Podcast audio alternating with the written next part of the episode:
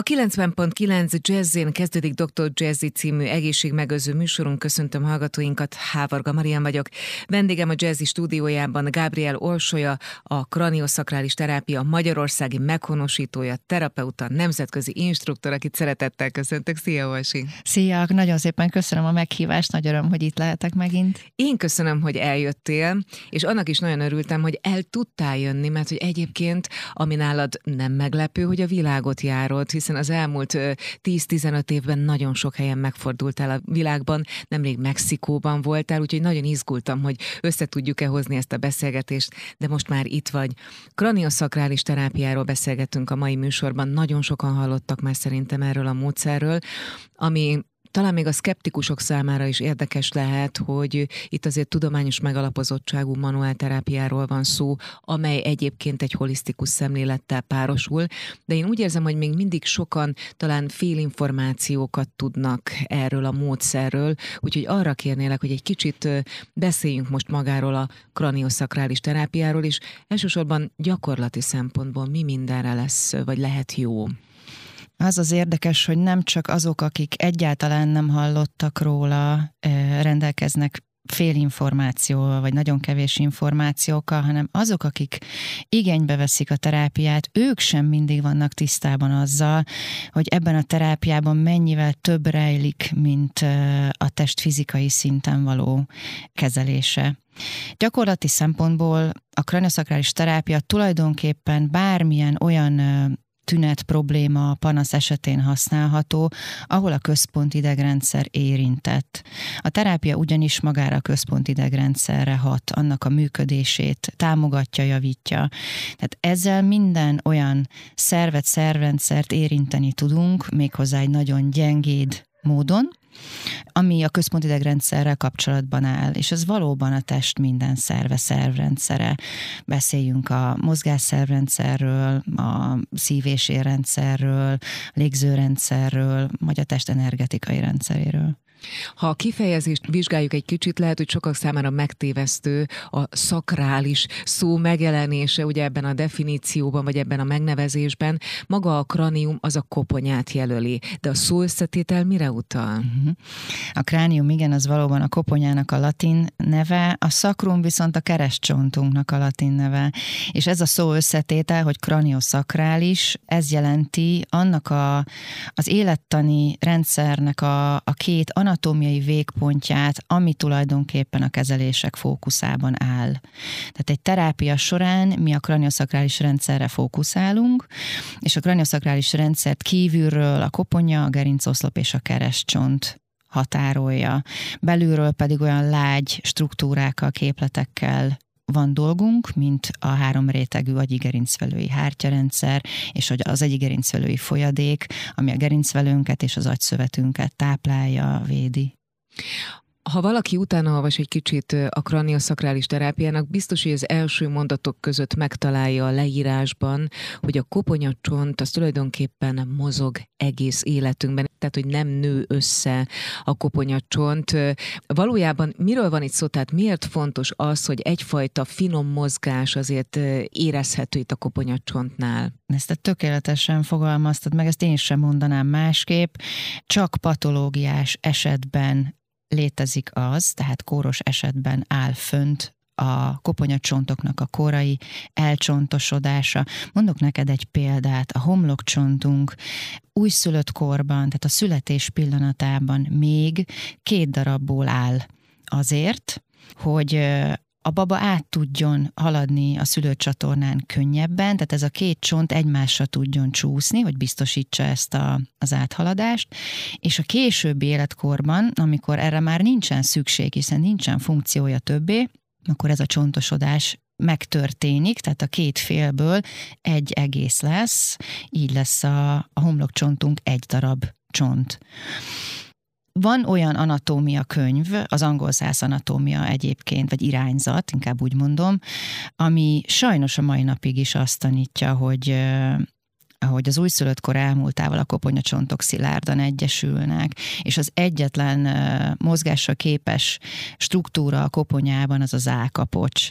De ez teljesen rossz. Tehát ez már alapból is rossz volt, az olasz anatómia soha nem tanította így. Valamiért ez a két vonal, ez, ez ennyire eltér egymástól. És mivel mi ugye az, az angol száz anatómiát tanuljuk, ezt követjük, ezért ezt az egyetemen mai napig így tanítják. Bocsánat, mi a jelentősége, mi a jelentősége annak, hogy a koponyacsontok ilyen módon illeszkednek?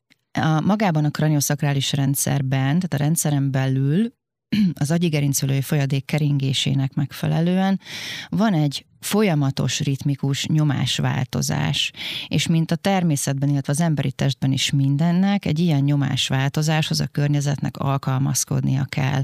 Ezeknek a csontoknak muszáj mobilisnak lennie, méghozzá egy megfelelő, maximális mobilitást el kell érni a koponyacsontok között ahhoz, hogy az idegrendszert, a központi idegrendszert engedjék megfelelően működni, fejlődni, élni.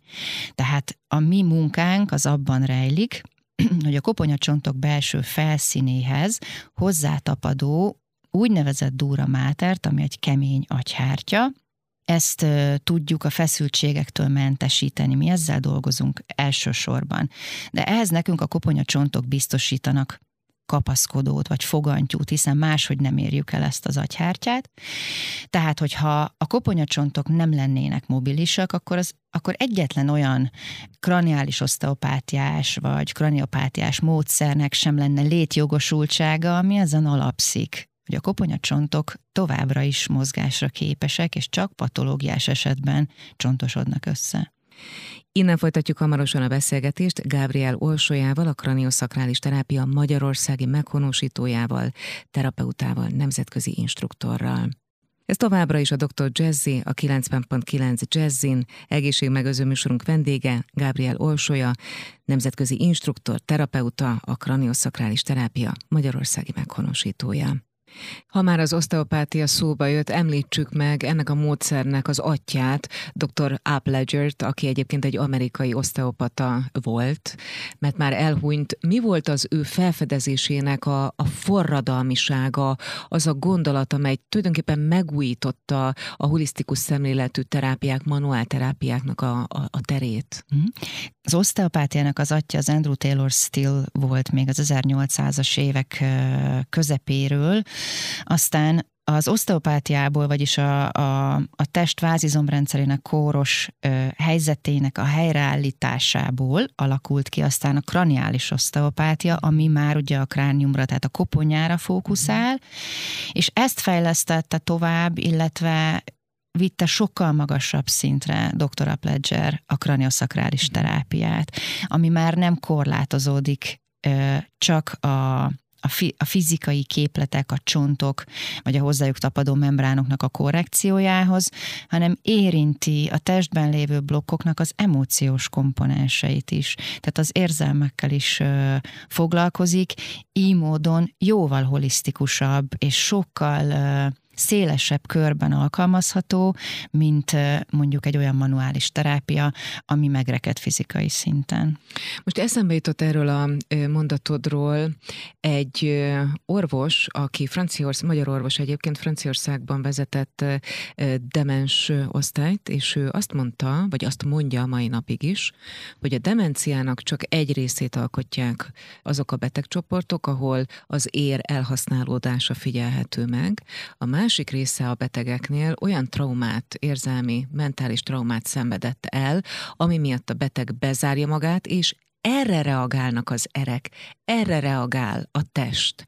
Nagyon sajnálom, hogy ez a szemlélet egyébként nem dívik itthon, mert szerintem nagyon sok embernek lehetne segíteni. Mondhatjuk-e azt, hogy tulajdonképpen egy picit azért van itt egyfajta átfedés, tehát hogy például mentális típusú elváltozásoknál akár ezen, a, ezen az alapon lehet segíteni kranioszakrális terápiával is. Ez abszolút így van. Az oszteopátiás felfogás szerint egyébként minden blokknak van mechanikus és emóciós komponense. Teljesen mindegy, hogy milyen jellegű traumáról vagy blokkról beszélünk, csak abban van eltérés, hogy ezek a komponensek milyen arányban találhatók meg abban az adott blokkban. Tehát valami sokkal inkább biomechanikai, mechanikai jellegű, valamiben pedig az érzelmek dominálnak jobban. Visszatérve a kérdésedre, A kraniosakrális terápiával például egy ilyen esetben úgy lehet nagyon jól hát ha nem is a segíteni szót, azt nem szeretem, inkább azt mondom, hogy támogatni uh-huh. a testnek azt a csodálatos képességét, hogy önkorrekcióra és öngyógyításra képes. Van olyan technikája a kranioszakrális terápiának, ami megnöveli az agyigerincvelői folyadéknak a mennyiségét, aminek azért van jelentősége, ebből a folyadékból egy adott mennyiség termelődik egy nap, az bizonyos számban cserélődik magában a kranioszakrális rendszerben, minden egyes ilyen cserélődéssel, vagy a friss folyadék termelődéssel tápanyagokat visz ebbe a rendszerbe, és közben salaktalanítja a rendszert. Az időskori elbutulásnak, tehát akár a demenciáról beszélünk, vagy esetleg például egy Alzheimernél, nagy jelentősége van annak, hogy az idegrendszer élettani környezetében mennyi a toxin, mennyi a felhalmozódott salakanyag, mennyire tud friss tápanyaghoz jutni a rendszer. És az agyigerincvelői folyadék mennyiségének fokozásával megnövelhetők a rendszerben az azok az elemek, amiket kelátoknak hívunk. A kelátoknak az a tulajdonsága, hogy magukhoz tapasztják a nehéz fémeket, és ezzel ki lehet őket vezetni a rendszerből. Vagyis a kraniaszakrális terápia segít abban, hogy friss folyadék termelődésével friss tápanyaghoz jusson az agyszövet, hogy jobban tudja a működését ellátni. De ez csak egy példa a, a sok közül. Most visszaugranék egy picit a beszélgetés legelejére, amikor leírtad nagyon röviden, hogy hogyan kapcsolódik össze, ugye a test egyes részei hogyan kapcsolódnak össze a gerinc segítségével, és én valahogy mindig úgy képzeltem a kranioszakrális terápiát, hogyha valahol feszültség támad a testben, akkor az bemerevíti az egész testet, fizikailag is, lelkileg is, minden szempontból, és én valahogy úgy képzelem, hogy ezzel a terápiával, a kranioszakrális terápiával ezt a belső feszültséget lehet jól kioldani azzal, hogy talán beolajozzuk a testet újból. Tudom, hogy nagyon furcsán hangzik, de bizonyára érted, hogy mit akarok kihozni ebből. Persze. Tehát, hogy ezt a belső feszültséget valahogy megszüntetni. Én jó, jó helyen keresgélek? Igen, részben nagyon jó az, amit mondasz, és ez így is van. A másik fontos összetevője a kranioszakrális kezeléseknek, az magának a, a testkötőszövetes rendszerének a, a kezelése. Egy fantasztikus felfedezés született pár évvel ezelőtt, remélem a hallgatók nem bánják, hogyha ha most egészen szakmaiak leszünk, találtak a testben egy olyan területet, ez a koponya alapunknál található, amit miodurális hídnak nevezünk. A kifejezés azt jelenti, hogy a dura máter, vagyis a kemény agyhártya, ami ugye, ahogy mondtuk, a gerinc velőt és az agyvelőt borítja, illetve a test izmait borító kötőszövetes hártya ezen a területen közvetlenül kapcsolódik. Ez azért hatalmas felfedezés, és a mi szempontunkból azért nagyon-nagyon fontos, mert ez azt jelenti, hogy ha valaki nek van egy tértsérülése például, az a tértsérülés ezen keresztül a folyamatos vagy folytonos háromdimenziós hálón keresztül, amit kötőszövetnek vagy fasciának nevezünk, összekapcsolódik a központi idegrendszert borító hártyarendszerrel, vagyis azonnali hatása van az idegrendszerünk működésére. Tehát nem lehet nem holisztikusan szemlélni az embert, és az egy óriási dolog, hogy ezt most már tudományosan tudjuk, hogy ez így van. Innen folytatjuk hamarosan a beszélgetést Gábriel Olsójával, a kranioszakrális terápia magyarországi meghonosítójával, terapeutával, nemzetközi instruktorral. Folytatódik egészségmegőző műsorunk a Dr. Jazzy, itt a 90.9 Jazzin, a vendég Gábriel Olsója, a kranioszakrális terápia magyarországi meghonosítója, terapeuta, nemzetközi instruktor.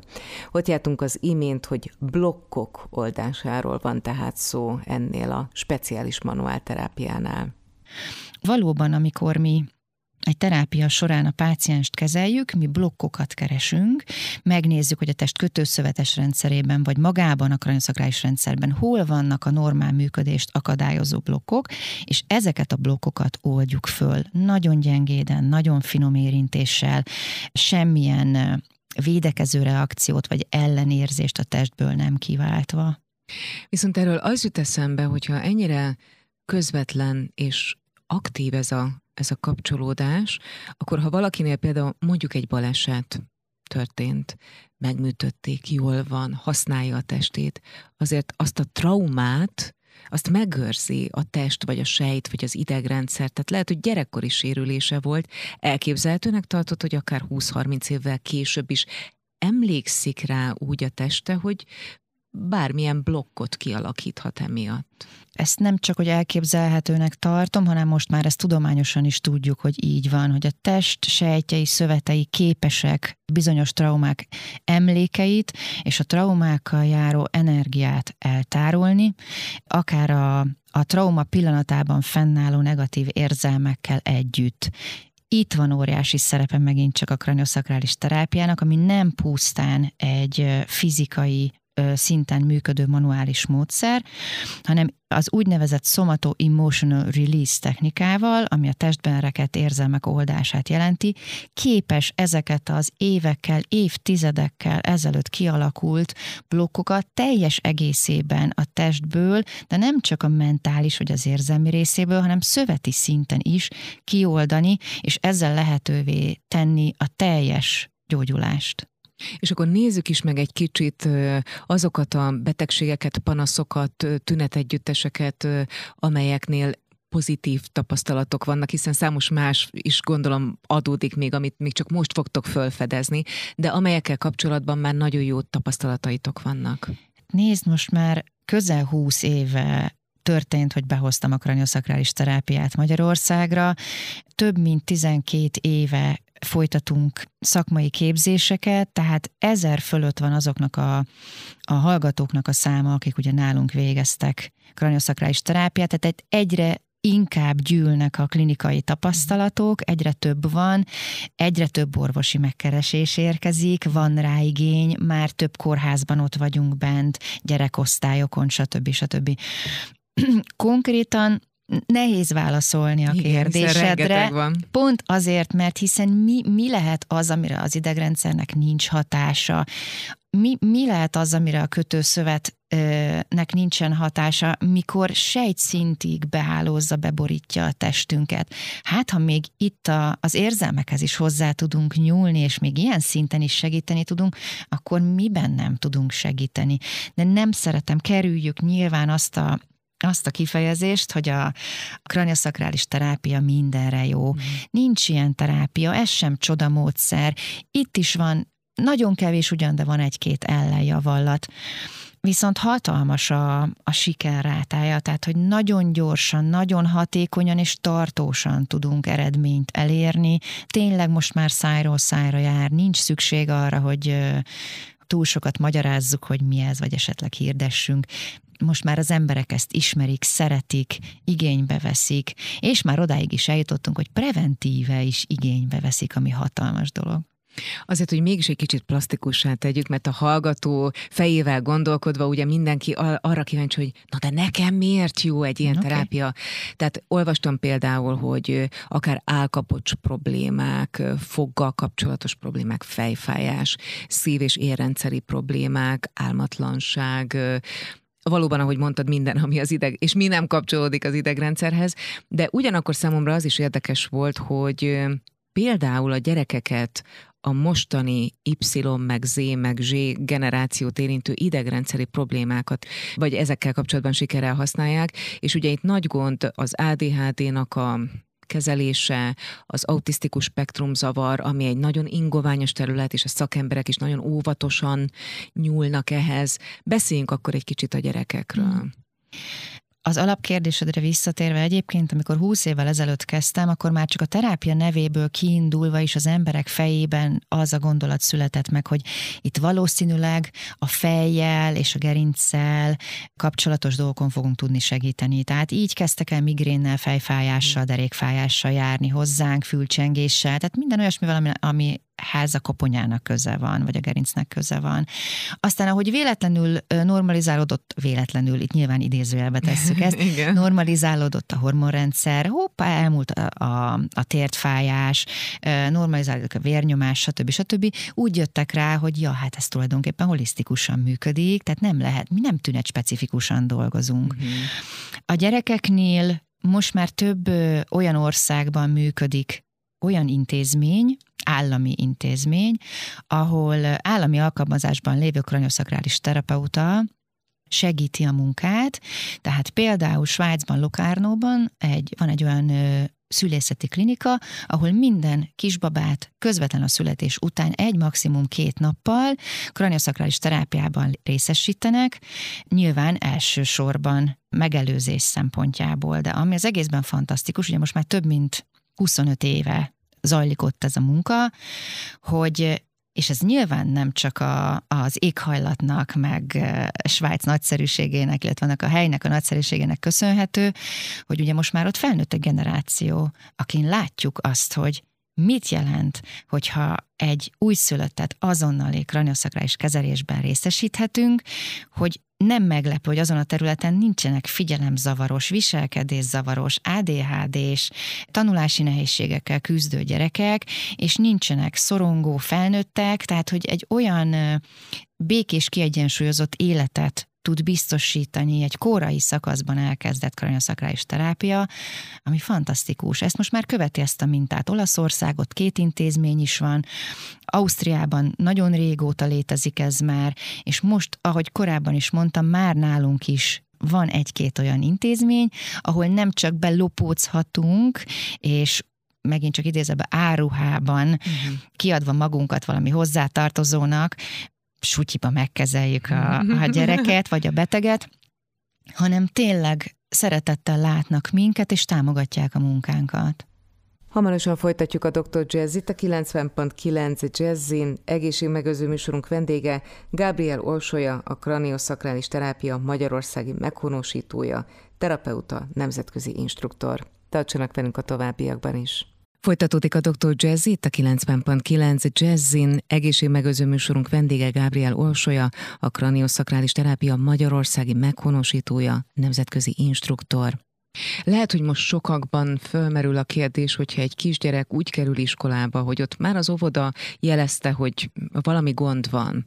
Felmerül bizonyára a kérdés, hogy egy 8-10-12 éves gyereknél be lehet-e úgy kvázi avatkozni az ő kis testének a működésébe, hogy visszafordíthatóvá váljanak mondjuk születési traumák. Igen. Ha nagyon röviden kell válaszolnom, akkor igen.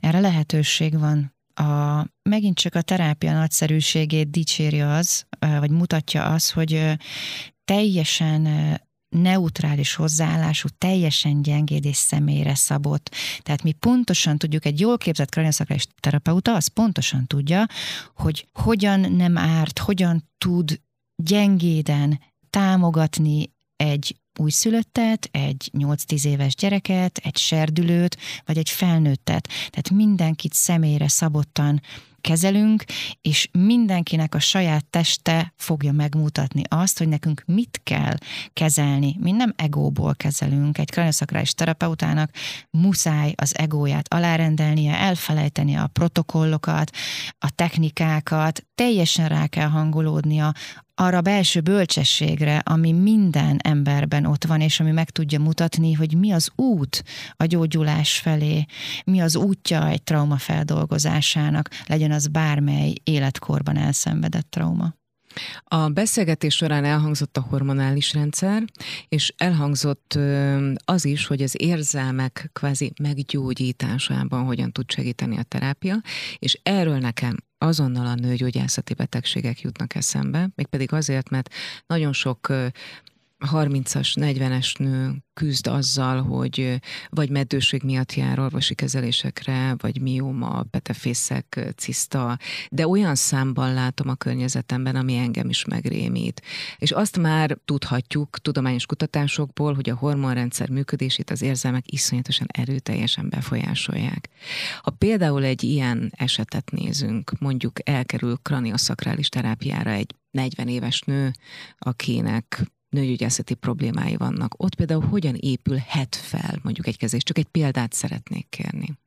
Tele van a falunk már olyan kisbabák fotóival, akik a mindig azt mondjuk, hogy a mi gyerekeink, tehát olyan pároknál született babákról beszélek, akik, akiket meddőnek tituláltak. Az a, az a nagyon súlyos helyzet, amiről te beszélsz, amit felvázoltál, ez valóban így van, ez nyilván az életmódunknak, az étrendünknek, a, az epigenetikánknak, tehát nagyon sok mindennek köszönhető ez. Tényleg a hatalmas számban találkozunk mi is ilyen jellegű panaszokkal, és komplexen állunk hozzá ennek a kezeléséhez is, tehát legyen szó endometriózisról, vérzészavarról, miomáról, meddőségről, stb. Tulajdonképpen mindegy is, mindig azt nézzük, hogy mi a probléma gyökere. Tehát nem tüneteket kezelünk, ahogy már mondtam, hanem megkeressük a probléma okát, és ahhoz komplexen állunk hozzá.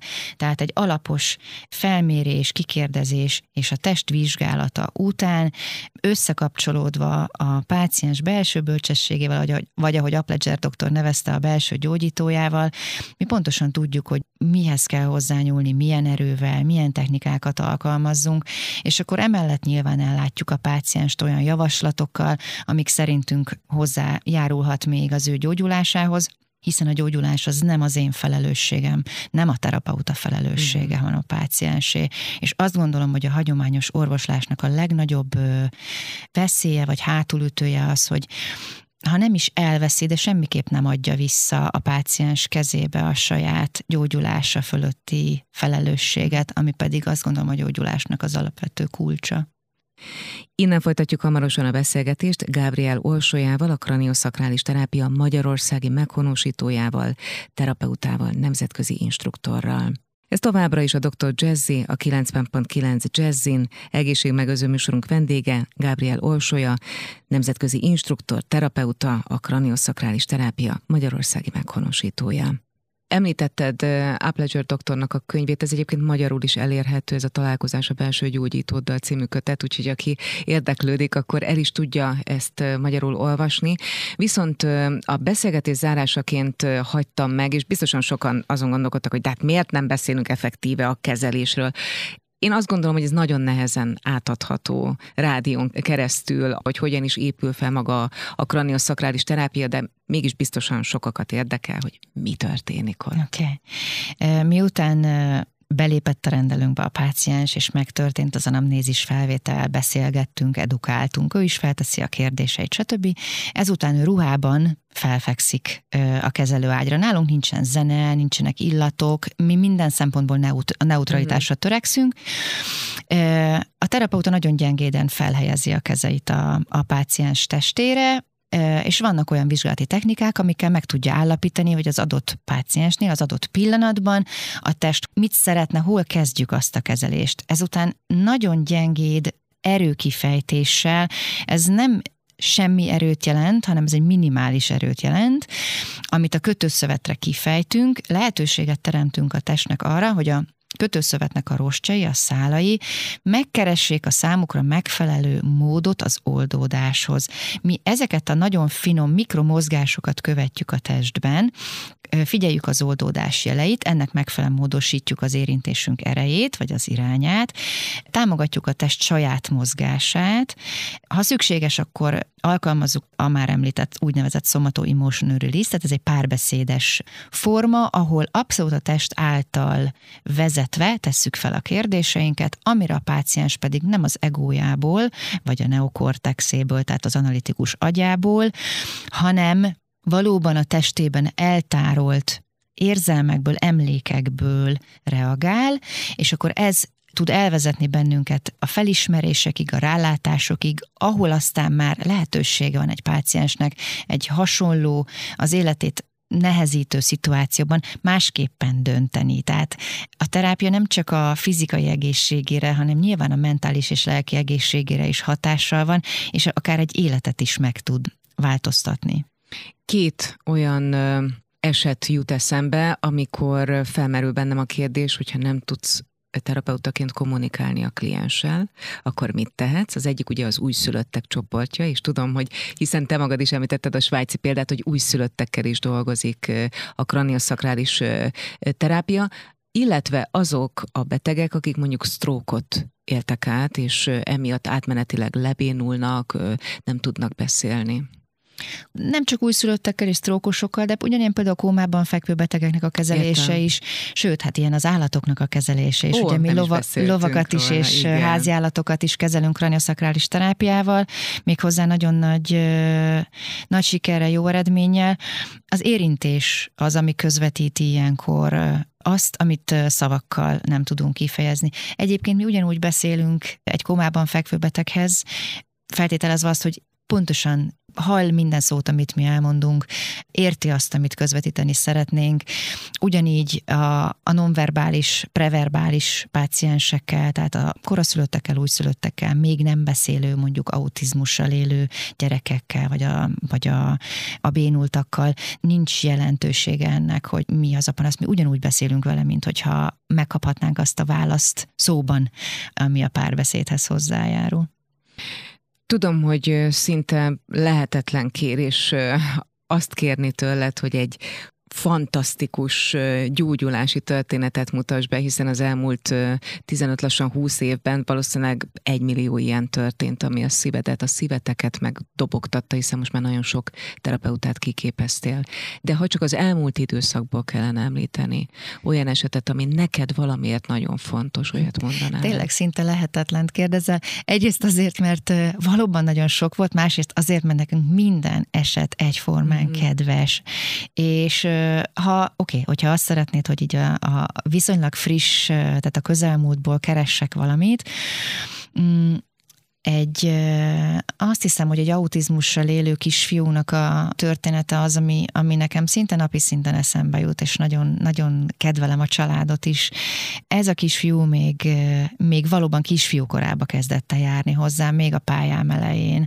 6-7 éves lehetett akkor, súlyos autizmussal, és messziről jártak hozzám, vidékről, javasoltam az anyukának, hogy végezzen inkább tanfolyamot, és én majd negyed évente, fél évente kezelem a kisfiút, ő viszont akkor napi rendszerességgel tud a maga szintjén segíteni neki, egy darabig valóban hozták hozzám, majd az anyuka kezelte őt tovább, és aztán nem láttam őket nagyon hosszú ideig, majd tavaly nyáron, tehát nagyjából egy évvel ezelőtt vette fel velem a kapcsolatot az anyuka újra, hogy elújságolja, hogy a kisfiúból azóta ugye nagyfiú lett, méghozzá egyetemista, akit felvettek az egyetemre, aki nagyon jól boldogul, akinek barátai vannak, és aki egy viszonylag kiegyensúlyozott, tehát azt mondom, hogy igen, azt lehet mondani, hogy kiegyensúlyozott életet él, és ez tényleg könnyeket csal a szemembe. Tehát, hogy ez annyira, annyira gyönyörű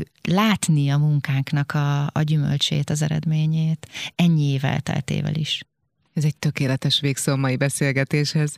Önök a mai dr. Jazziben Gabriel Orsolyát, a kranioszakrális terápia magyarországi meghonosítóját, nemzetközi instruktort hallották. Nagyon köszönöm, hogy beszélgethettünk. Én köszönöm, hogy beszélgethettünk. Önöknek pedig megköszönöm megtisztelő figyelmüket, mára búcsúzik a szerkesztő műsorvezető Hávarka Marian.